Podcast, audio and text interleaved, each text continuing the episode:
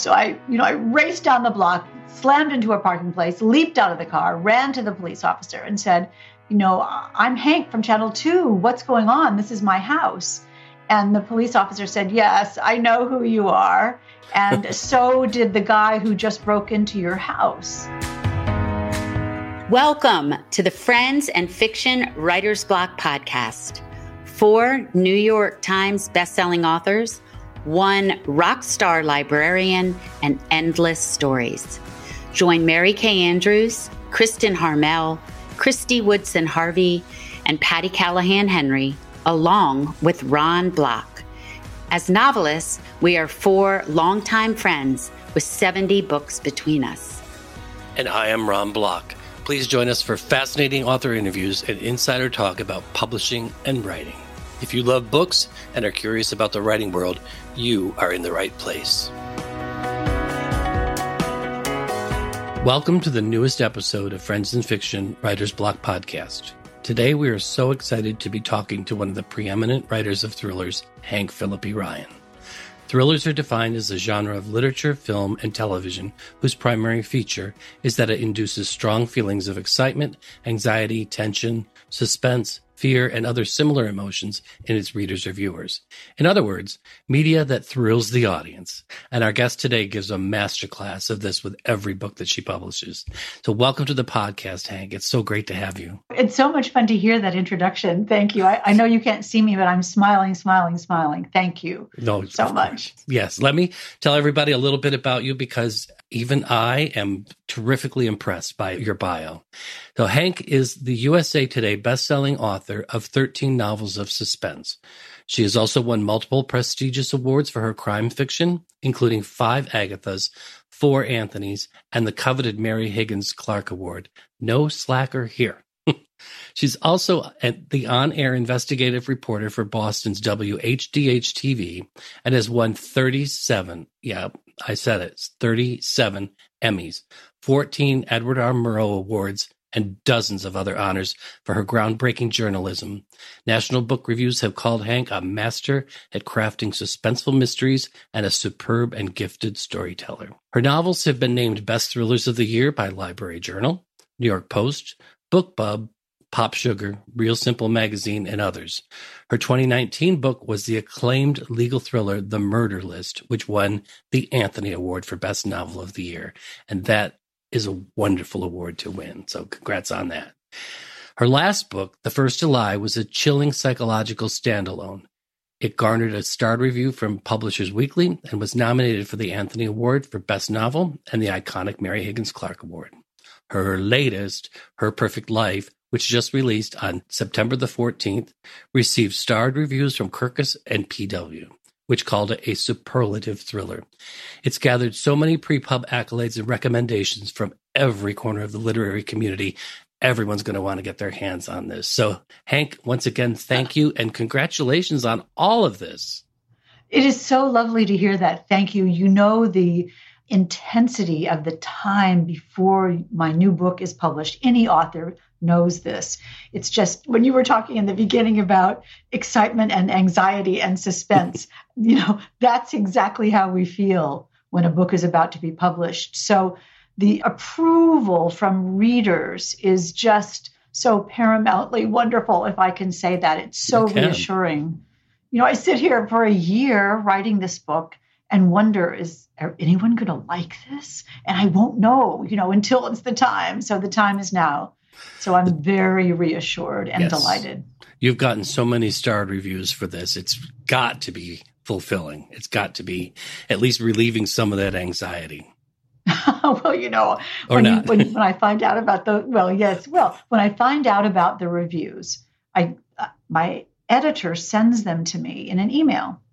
And so, with the two, with the stars from Kirkus and Publishers Weekly this time, her email subject line said, Are you sitting down? Uh, with some exclamation marks. And so I thought, um, This is going to be a good thing. And indeed it was. It certainly was.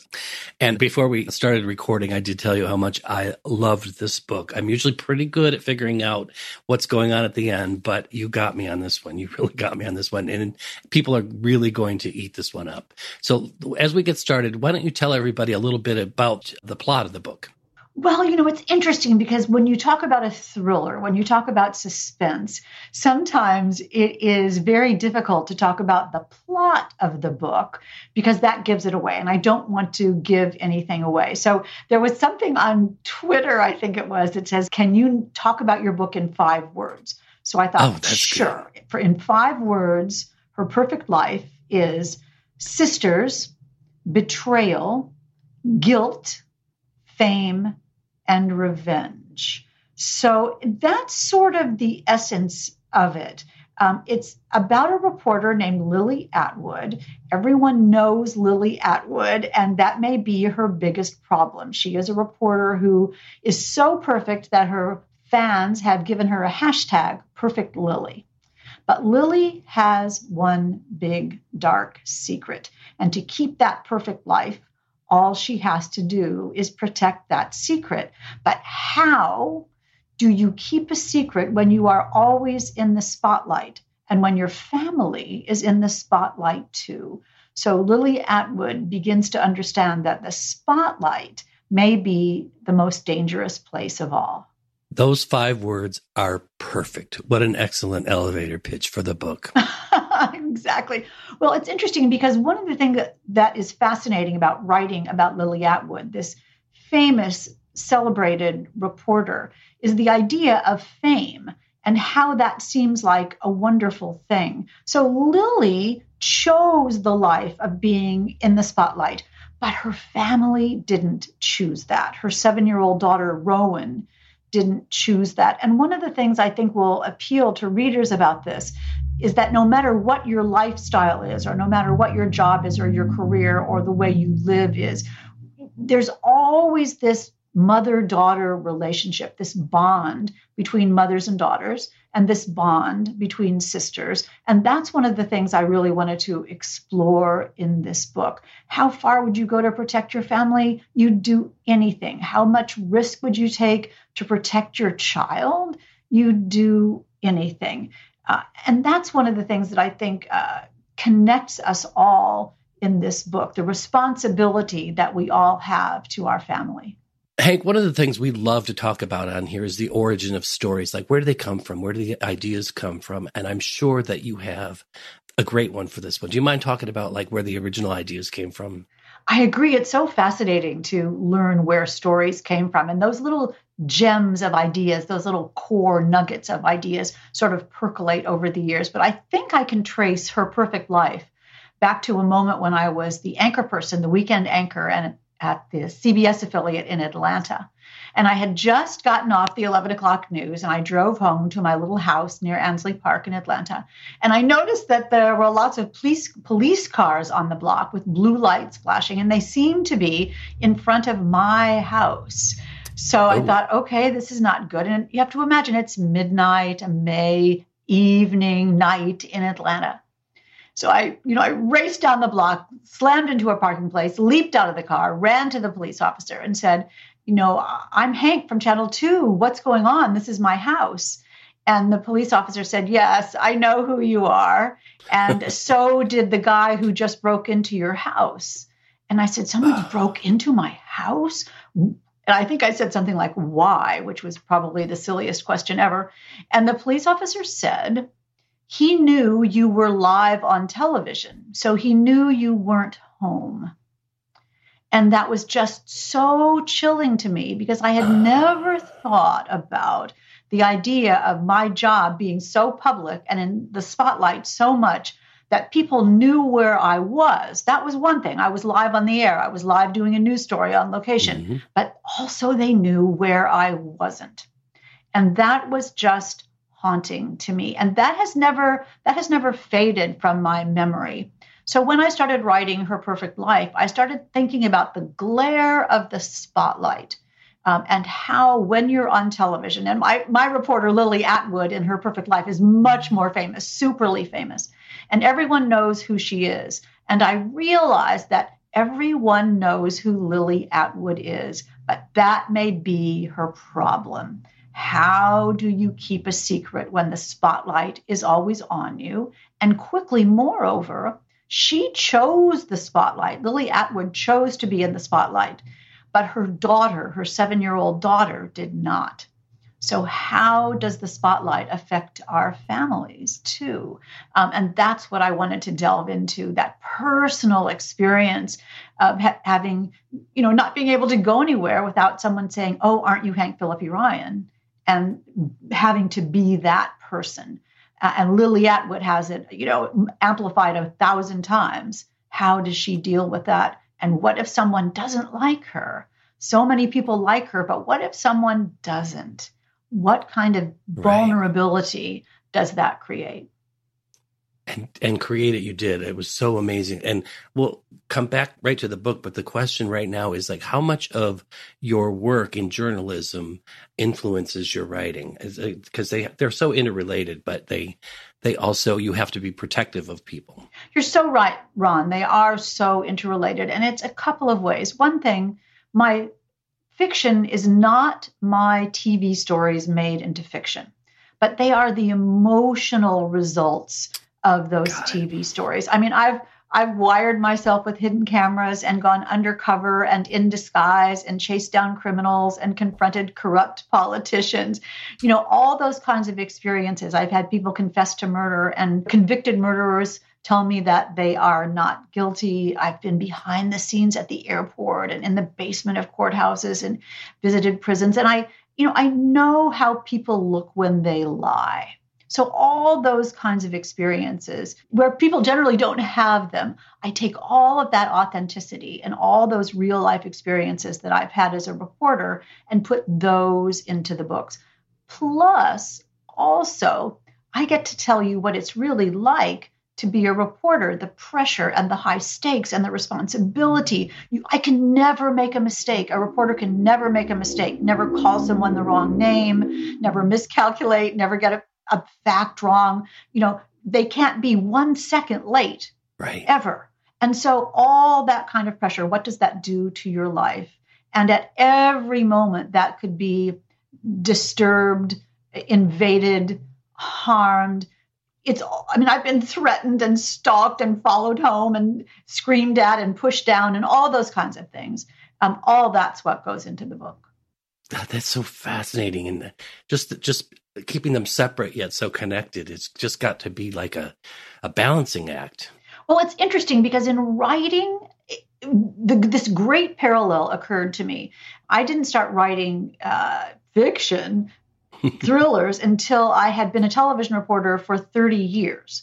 So every day, essentially, for 30 years, I'd written a story with a beginning, middle, and an end, with a character who you cared about, with a problem that needed to be solved, uh, with research and documents where the good guys win at the end and the bad guys get what's coming to them. And in the end, you get some justice and you get to change the world a little bit. And that is an investigative reporter, and that is also a thriller writer. Exactly those same elements go into an investigative report and into writing fiction. The difference is, of course, that after 30 years of being a reporter, when I started writing fiction, I wondered if I could make stuff up.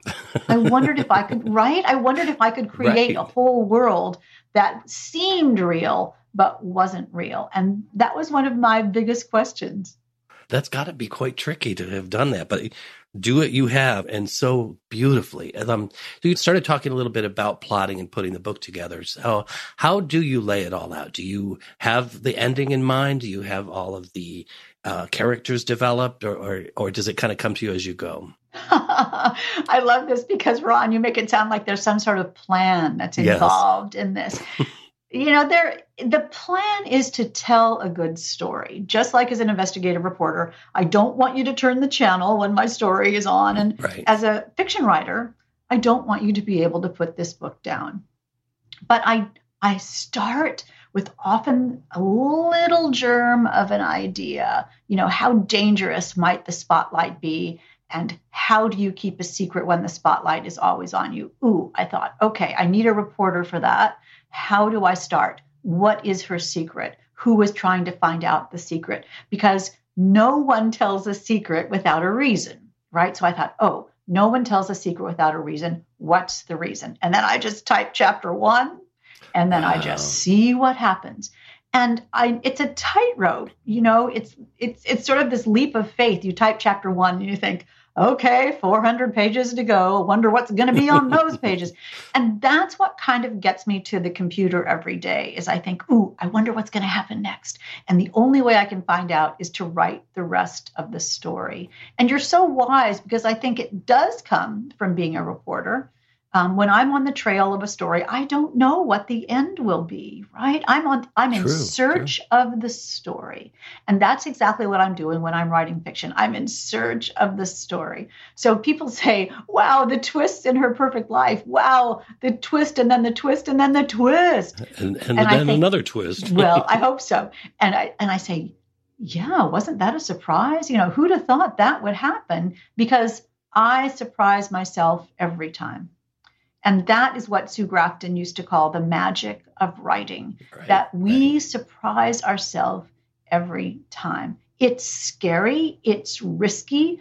Um, it's you know it's a little bit of naivete because I think well all right I can do this and a little bit of confidence because I think okay I've done it before this time it will work so you know all of us who are writers are facing this blank page from time to time, and we all have to deal with that and wrangle that and sort of trust the process that yet again a wonderful, thrilling story will emerge. That's so true. So true. You alluded to a routine of sitting down every day. Do you have a set time where you sit down and say, I'm going to do this many words or write for this many hours? I do. You know, that doesn't mean I always do that, but right. I have a plan because I do think that one of the things that being a successful author, you to be a successful author, if that ever happens, you have to really write the book. There are lots of fun things that you can do that are more fun than doing the difficult task, the work mm-hmm. of writing the book. But once I'm into the book, I am riveted. I am obsessed with it. So I do make a time, usually in the afternoon, say two o'clock, where I say, I don't care what happens in the universe. I am sitting down at two o'clock and I am writing my words for the day. Uh, writing a book is, is a very daunting task. It seems, oh my golly, how can I write a book? And what I try to do is allow myself to succeed every day instead of fail every day. I don't fail to write a book every day. No, I no. say I'm writing a thousand words, and when I do, I will succeed. And at the end of those thousand words, I think, yay, I did my words for the day, and I'm happy. And that fuel of doing what I'm supposed to do, writing my darling book, um, pushes me to do the same thing the next day. The joy that I get from having written makes me compelled to go right back to my desk the next day. That's great. Small increments win the battle. Yes, it's it's so important because it's a terrifying thought to write a whole book, but it's a fun thought to write five pages. I can do that.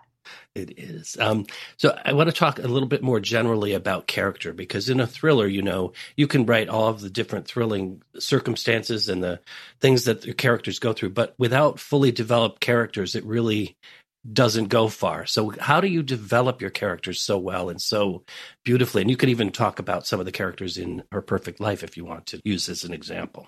It's fascinating question because one of the things that I love about writing, and one of the things I love about the books that I love, um, is that I think I'm in the character's head. I'm solving their problems. I'm facing their dilemmas. I'm wondering what I would do in those situations and how what I would do compares to what the character would do. Now, right. if the character makes a decision, what I need to do as an author is figure out why they did that you know, the, the burning question for all of my characters is what does my character want and how far will they go to get that? In her perfect life, um, Lily wants success, Lily wants fame, but she also is compelled to protect her daughter, her little daughter, Rowan. Right. And she's compelled to protect this secret from her past. And she's compelled to look for her missing sister. And all of those things drive her. So I think what would be relatable, engaging to the readers of this book We all care about our families. We're all juggling uh, our professional lives with our home lives or juggling the two sections of our lives. We all understand the power of guilt. That's an essence of this story. We may have a sister or siblings. What's our relationship with our sisters or siblings?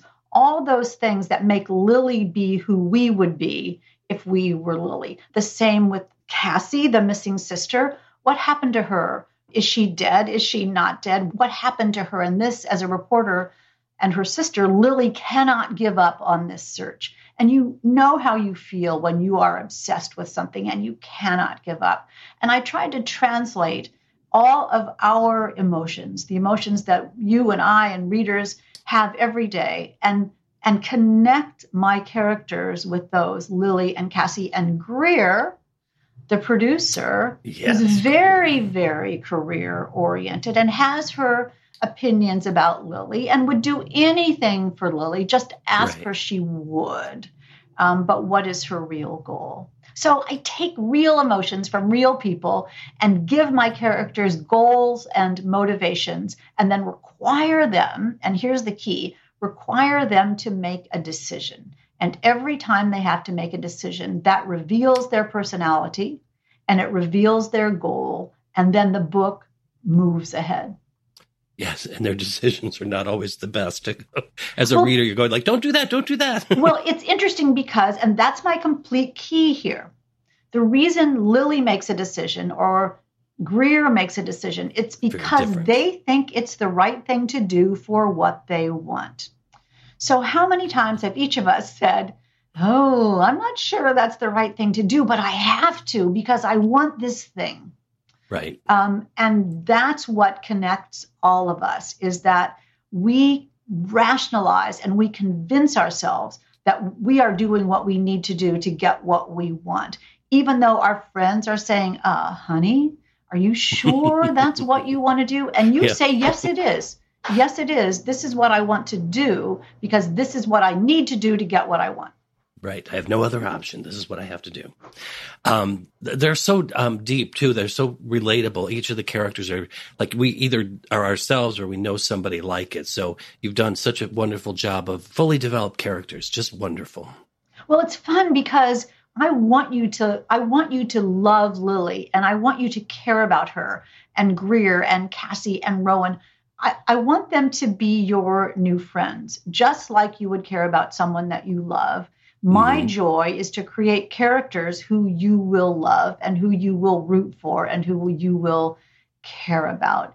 And when I see them come to life on the page when I'm writing and what they say just comes out, it's as if I'm not writing for them, it's as if I am them. It's sort of this um, almost like method acting where I know that my posture when I write about Lily is different than my posture when I write about Greer, or even when I write about little Rowan. I become a, you know, a, a seven year old, a mischievous, smart uh, seven year old. And it's, it's a joy. It's absolutely a dream come true it is to read too, because uh, little Rowie, as you call her in the book, and I love she seeing um, the situations from her point of view are really pretty amazing, and seeing the world from her eyes adds a, a depth that we might not have seen otherwise. I think uh, writing about a child, being in a child's voice and head, can remind us of some of the joys that we have as children and also some of the fears that we have as children, and also sort of the way we look at the world um, about trust and about excitement and about what makes us happy and also testing the boundaries with our parents. yes. You know, Rowie oh, yes. pushes Lily a little bit to see if she can get what she wants, right? Just like every other character.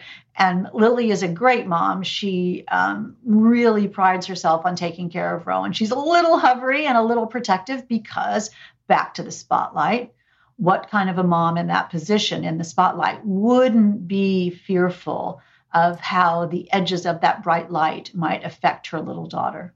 Right, right. Um, so let's go on a little bit to the format of the book. Now, you write in alternating characters, but they are not linear. There's sometimes it's it's a couple of this character and maybe one of this one, then back to this one, and but it really compels the story to move forward in a way that you don't know who to trust, which is part of being reading a good thriller is is getting there. So how does how do you approach that and make that work? I'm applauding it. I'm applauding you here. Thank you so much. I know you can't see me, but um, it's so nice that you said make that work. Thank you.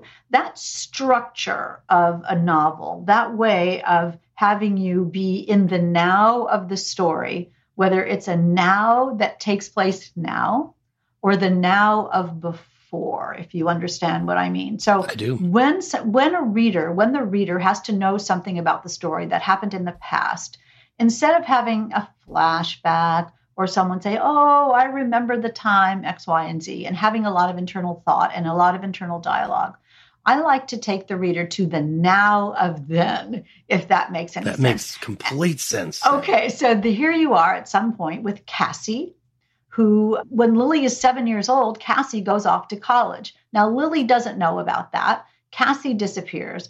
We, the reader, you know, you and the reader, we need to know something about Cassie because we need to care about her as much as Lily cares about her. And so we will care about her if we are in her head and we know about her and we see gradually what happens to her. Just like watching TV, you'll right. have something that takes place in the now, and then the next episode will be before.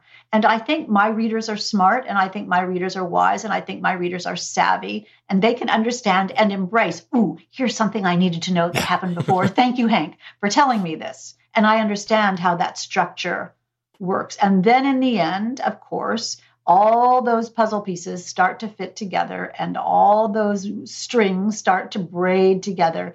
And we see how the past informs the future we see how what happens in the end um, happens inevitably. Of course, that's what's going to happen now that we understand the story.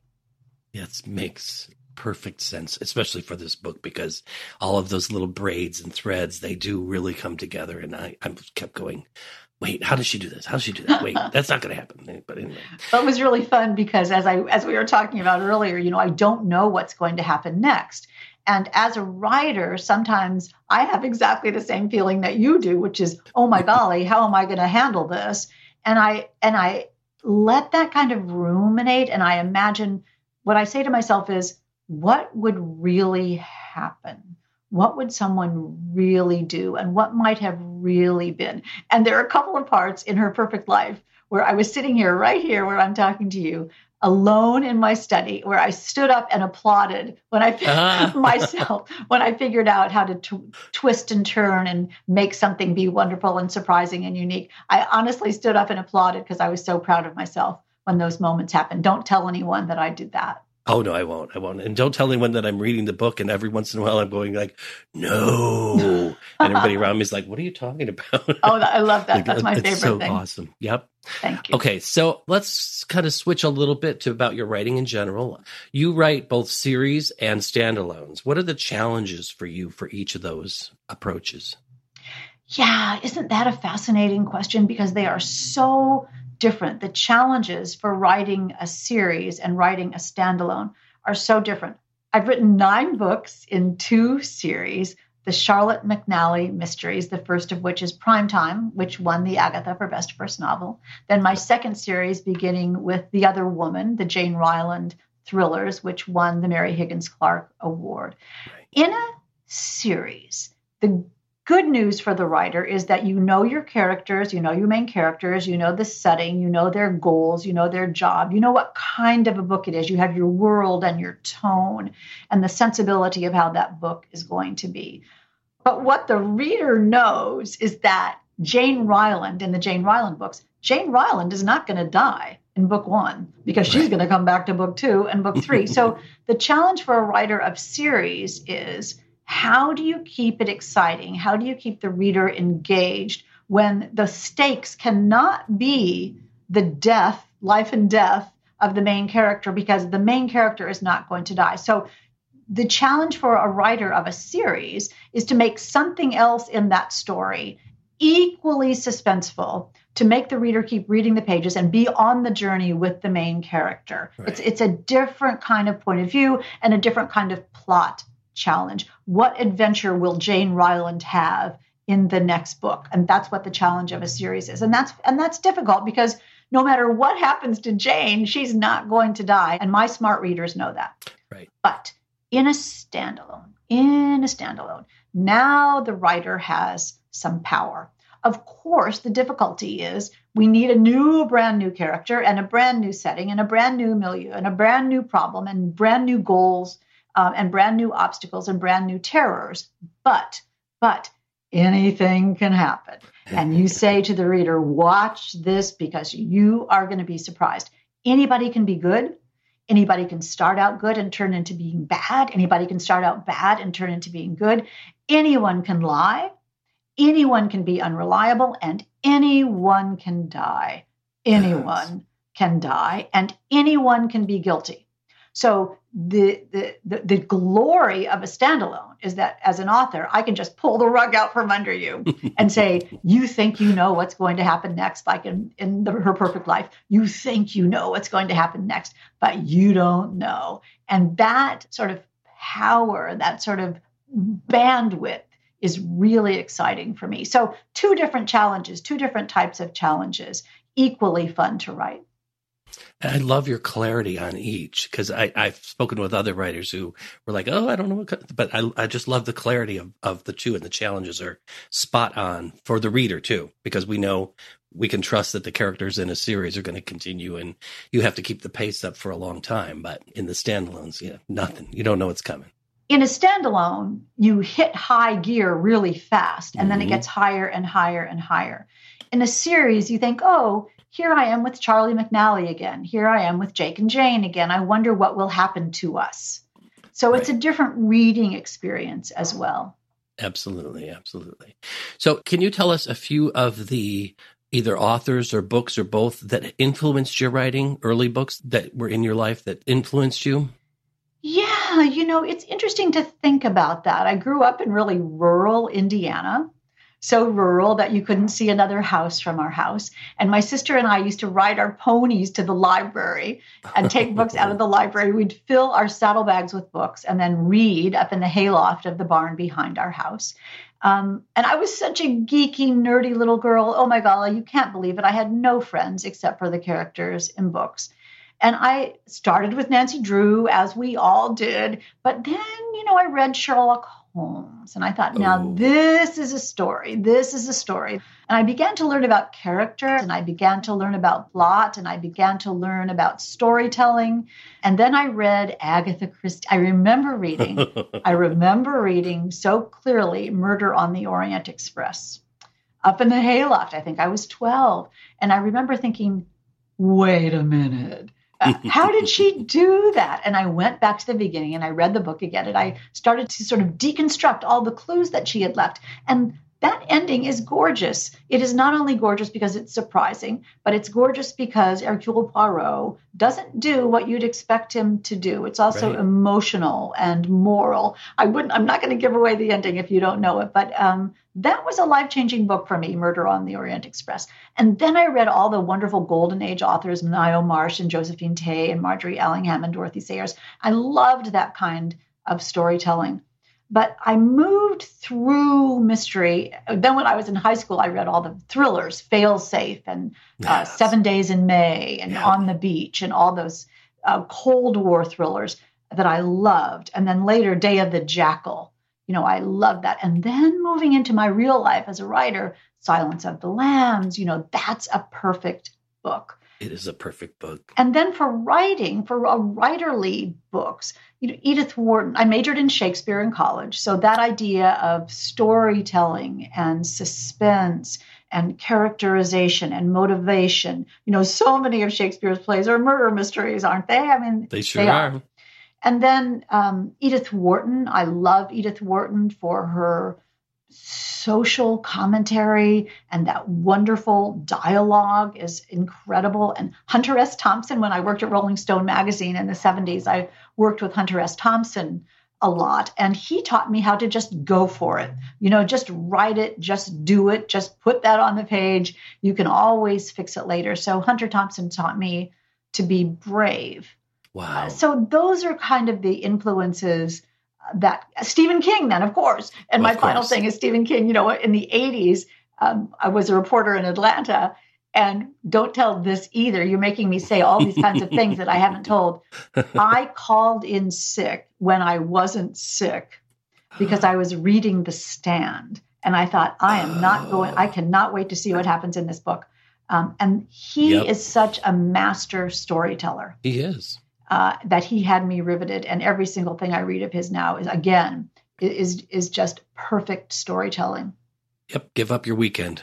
Especially the, the stand might have been a week, but Exactly. it's such great books, such great history of reading in your life. So I want to also talk about how much you give other people because I know that you are such a supporter of other writers and um, whether they're long term or whether they debut, but you are showing it recently on your first chapter fun. I think it's Instagram and Facebook with Hannah McKinnon. And uh, you're also doing now uh, Mighty Mysteries on a Mighty Blaze with that wonderful group of people. So, what does all that mean to you, and how fulfilling is that for you? it's the most fun. It is absolutely so rewarding in every way. You know, I was past president of National Sisters in Crime, and we came up with a motto for National Sisters in Crime, which is you write alone, but you're not alone. And that is Beautiful. sort of the essence of what we all do as a community of authors. There's always another book. You know, I want you to love my books. I want you to read my books. But after you read my books, look at all these wonderful other books you need to know about. And it's been one of the joys of my life to be able to introduce readers to other people's books. That discoverability now, especially in the crazy, hideous COVID times, how do we know what books we might want to read? So Correct. Hannah Mary McKinnon and I, every Tuesday and Thursday at 12:30 ET on Instagram and Facebook, read the first chapter of a new author's book out loud. It may be your favorite author, someone you've read a million times. It may be a brand new author. We love debuts. We love the veteran, wonderful, favorite best-selling authors. You never know what you're going to get Right, right. on First Chapter Fun, and that's a joy. Of course, a mighty Blaze asked me to be the interviewer for a mighty mystery. So every Tuesday at four, I interview a wonderful author, sometimes debuts, sometimes incredibly famous best-selling authors. Anthony Horowitz is coming, and Lisa Unger is coming, and uh, really wonderful authors. So that's also great. Again, another way for you to discover a new book. And Karen Dionne and I do the back room, which is twice a month, a panel of four authors who we have. Uh, I think the next one coming up is me, as a matter of fact, with Tess Gerritsen, PJ Vernon, and Jeffery Deaver. And the audience gets to go into breakout rooms and talk to each of us individually. Uh, because Karen and I were concerned that in the pandemic, we missed that face to face. And we were trying to figure out how to have a face to face event where readers and authors could really connect one on one, essentially. And that's the back room. So, yeah. And in all that, I'm supposed to be writing my book, which is due Right. October the 6th. So we'll see how that goes. And your work in journalism, you know, change the hats all the time. Well, it's a juggle, I have to admit to you, but what a joy. And, you know, I think one of the things I've learned about this is that we have to go for it. We have to be a little brave. You know, you think about little Rowan, how brave she is. And why do we give up as adults? Why do we give up that joy? Why do we give up that bravery? This is something that I really try to embrace with my fabulous, fantastic, wonderful, beloved readers and my dear, dear author friends. It's so marvelous to be able to connect them. That's wonderful. So, um, finally, where can our listeners find you online?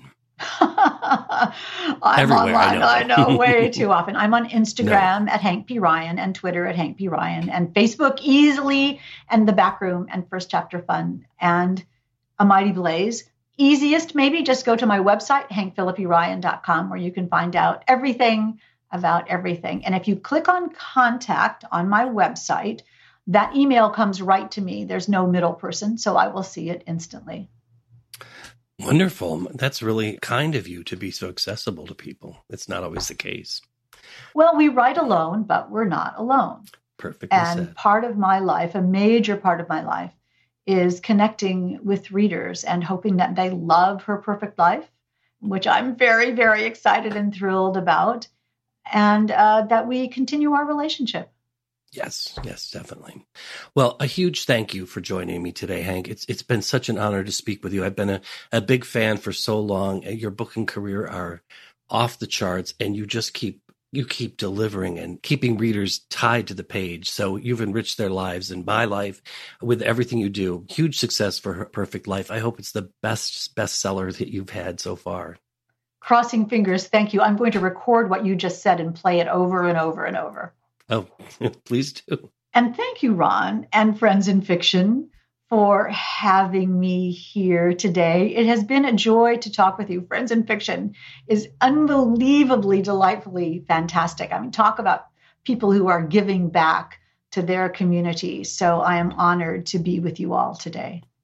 Yes, it's such a pleasure to have you. And thank you to our listeners. Please consider purchasing Her Perfect Life or any of the latest from the Fab Five at the newly created Friends and Fiction bookshop page on bookshop.org. It helps local booksellers nationwide. This podcast would not be possible without your support of it, along with the amazing Friends and Fiction members. You are all treasured. Please be sure to tell a friend to join in. Thank you for tuning in to the Friends and Fiction Writers Block podcast. Please be sure to subscribe, rate, and review on your favorite podcast platform. Tune in every Friday for another episode. And you can also join us every week on Facebook or YouTube, where our live Friends and Fiction show airs at 7 p.m. Eastern Standard Time. We are so glad you're here. Produced by Audavita Studios. Connect your voice to the world.